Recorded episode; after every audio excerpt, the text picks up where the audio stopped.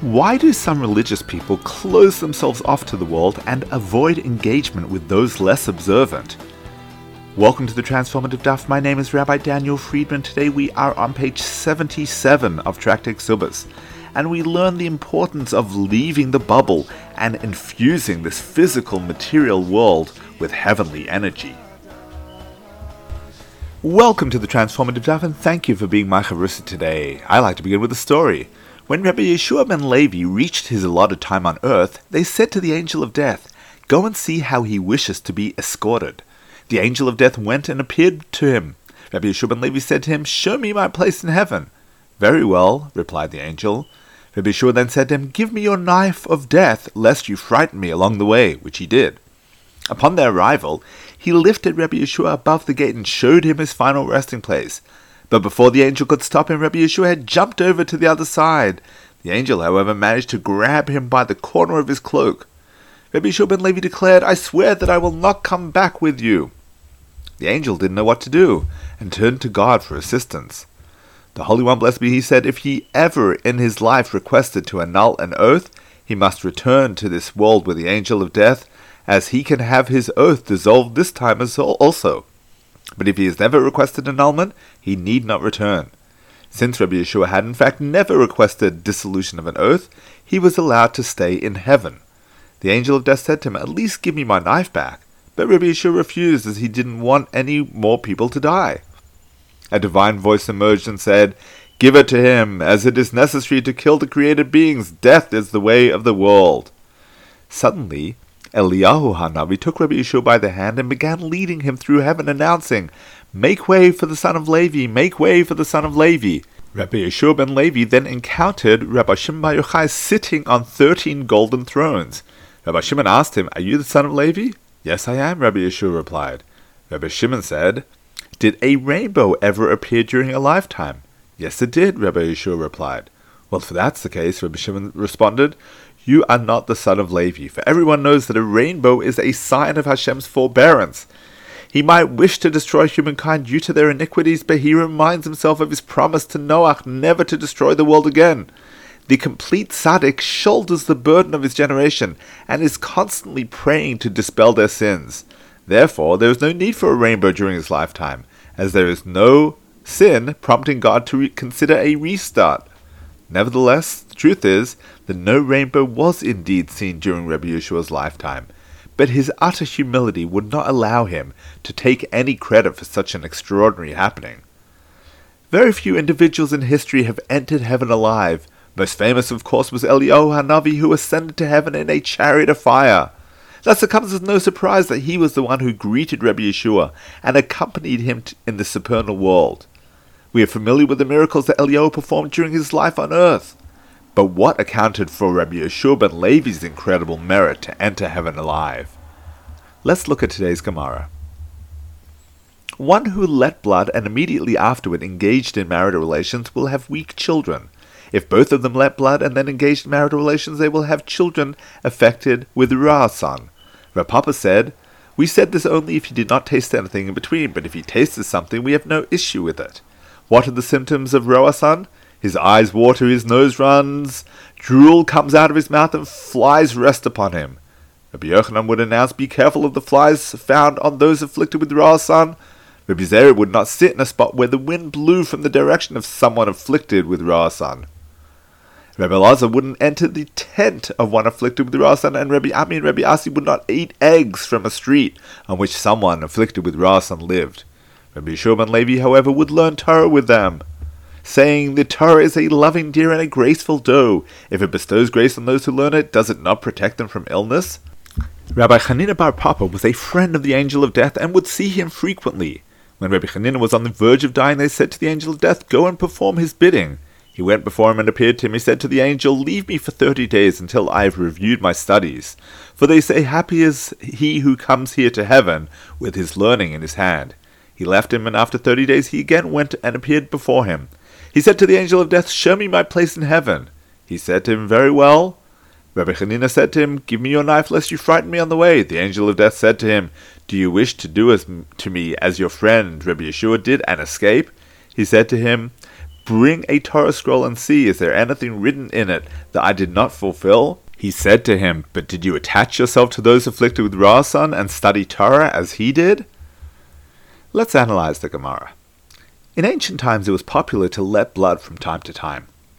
Thank God we've come a long way. Nowadays, we understand the value of blood, which the Torah calls life itself. The only time we voluntarily release blood is in order to share it with other human beings so we can grant them life.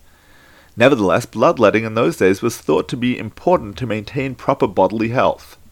When a person engages in bloodletting, serving his bodily needs, and then immediately proceeds with marital relations, the Braisa warns us that it's dangerous. Intimate relations may be the holiest act or the coarsest behavior. If one's entire intention is the fulfillment of the desires of the flesh, from bloodletting to relations, that will have negative consequences. Nonetheless, Rav Papa informs us that doing a mitzvah as simple as eating in between will, will resolve the matter. Why? Eating connects the physical world with the spiritual. When a person eats, the food is transformed into energy that enables him to serve heaven. One has thus elevated the food from the physical realm to the spiritual realm. And so at that moment, he's managed to switch gears from serving the flesh to living a godly existence, and the marital relations will be energized from a pure source. Engaging in relations purely to serve physical desires, says the Gemara, portends disastrous results for the children who are produced, as they are beginning their lives, their very conception, on the wrong foot. One of the symptoms of Ra'asan is flies hovering around. The Chidah teaches that flies symbolize the Yetzer Hara, our internal tempter. One is afflicted with Ra'asan when he only sees ro'er in Hebrew, temporary pleasures, and ignores long-term spiritual concerns. Rabbi Yaakov Emden writes that most of the rabbis would stay far away from such people, for fear that the people's negative spiritual energy might rub off on them. The one exception was Rabbi Yeshua ben Levi, who maintained that the merit of Torah would protect him. The Lehoros Nosson explains that a person who is completely devoted to spirituality is unaffected by the impurities of this world. Rabbi Yeshua's complete divestment from the pleasures of this world made him entirely spiritual, thus enabling him to enter heaven in his body. Just like Rav Papa's example of the mitzvah of eating, our purpose in this world is to fuse the physical with the spiritual. Some people will get caught in the net of physicality and spend a lifetime in pursuit of the desires of the flesh. Others will shun the physical world and create a sanctuary, a sacred space to devote themselves to spirituality and avoid the world around them. The ultimate Jew goes out into the world, draws down spirituality into the mundane, and elevates the physical. That was Rabbi Yeshua. He was not afraid to go out and meet his brothers and sisters who were far removed from spirituality, because for him there were no barriers between the physical and spiritual realms. That's the meaning of entering heaven in a body. When you've elevated your body to such an extent that you fuse the physical and spiritual worlds, your entire being can enter heaven. Just like Eliyahu, who dedicated his life to going out into the world and attempting to win back the hearts and minds of his wayward brethren, Rabbi Yeshua wasn't afraid to face the world and infuse it with spirituality. Rav Dessler teaches that the reason for the angel of death's inability to overpower Rabbi Yeshua ben Levi was that in his capacity as the Satan, he had tried numerous times throughout Rabbi Yeshua's life to entice him to sin. Every time, Rabbi Yeshua was victorious. When we overcome the Satan's efforts, says Reb Dessler, it's a win-win. As an agent of heaven, he would also like to see us succeed and pass the tests and trials that he sends our way. The more tests that we pass, the more he is able to challenge us. Consequently, he maintained a debt of gratitude to Rabbi Yeshua for keeping him in business and allowing him to fulfill his divine mission. Once in heaven, who does Rabbi Yeshua meet? Rabbi Shimon Bar Yochai, the rabbi who spent 13 years secluded in a cave learning Torah, represented by 13 golden thrones upon which he sat in heaven. Originally, Rabbi Shimon had only planned to spend 12 years in the cave, but upon his first attempt to re enter into society, he could not relate to regular human beings. He found them too worldly, and so he returned to the cave for a thirteenth year, where he worked on accepting and internalizing the Torah's concept that the Torah was give, not given to angels, but was meant to be fulfilled here in this world. Nevertheless, in contrast with many of his colleagues, he still felt that one should be entirely occupied with Torah and not engaged with earthly pursuits. As far as Rabbi Shimon understood, one could not be a perfect tzaddik while out there in the world dealing with materiality and sinful people. There's no way you could have acted like that and avoided the appearance of the rainbow, was what he was effectively telling Rabbi Yeshua. Although one can afford to be confrontational in the ivory tower of the four walls of the beis medrash, rabbis who engaged in outreach like Rabbi Yeshua understood that sometimes you just need to smile and avoid unnecessary conflict, and so Rabbi Yeshua humbly nodded his head to the rainbow question without debating the matter. It's a rare individual who can enter heaven in a body, but that doesn't mean we can't strive to follow Rabbi Yeshua's example and engage with those who have been afflicted spiritually. Most of our brothers and sisters today weren't fortunate to have been born into observance, and many of those who were given the right opportunities sadly made choices that prioritized their flesh over their spirit. It's not for anyone to judge, but that doesn't mean that we simply turn a blind eye. If we're personally strong enough, then we must do our very best to teach Torah to all.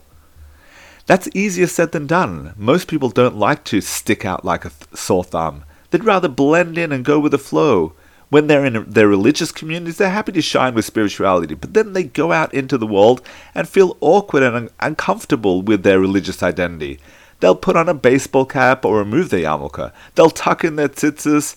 Some might even order a fruit salad when they find themselves in a business lunch situation. That's why the Baal Shem Tov introduced the idea of Hasidim adopting a distinctive form of dress. He wanted to ensure that his followers could never hide their Jewish identity. That's an essential prerequisite to dealing with the physicality and materialism of this world without being influenced and affected. If you want to be able to reach out to our brethren and impact their spiritual lives, first you need to be solid and unwavering in your own identity and commitment. Hashem placed you into this world to impact the world. When you maintain your personal spirituality in a mundane physical world, you imbue your physical body with spirituality and transform it into something divine. May you merit fusing the physical with the spiritual and entering heaven in a chariot of fire. Wishing you a transformative day. Thank you for tuning into the Transformative Daf podcast with Rabbi Daniel Friedman. Whether you've been doing Daf Yomi for years or you're not quite ready to commit but want to be part of the Daf Yomi global movement, there's something in the Transformative Daf for everyone. It's about joining the conversation, it's about talking over the Daf with your family, your friends, your colleagues. It means never being short of a discussion starter or a meaningful Dvar Torah. Every page of the Gemara, every word, every letter contains the secrets of the universe. To achieving a life of simcha and purpose, transform your life today. The Transformative Daf is published by Mosaica Press and available at all good Jewish bookstores and online from mosaicapress.com. Thank you, The Transformative Daf.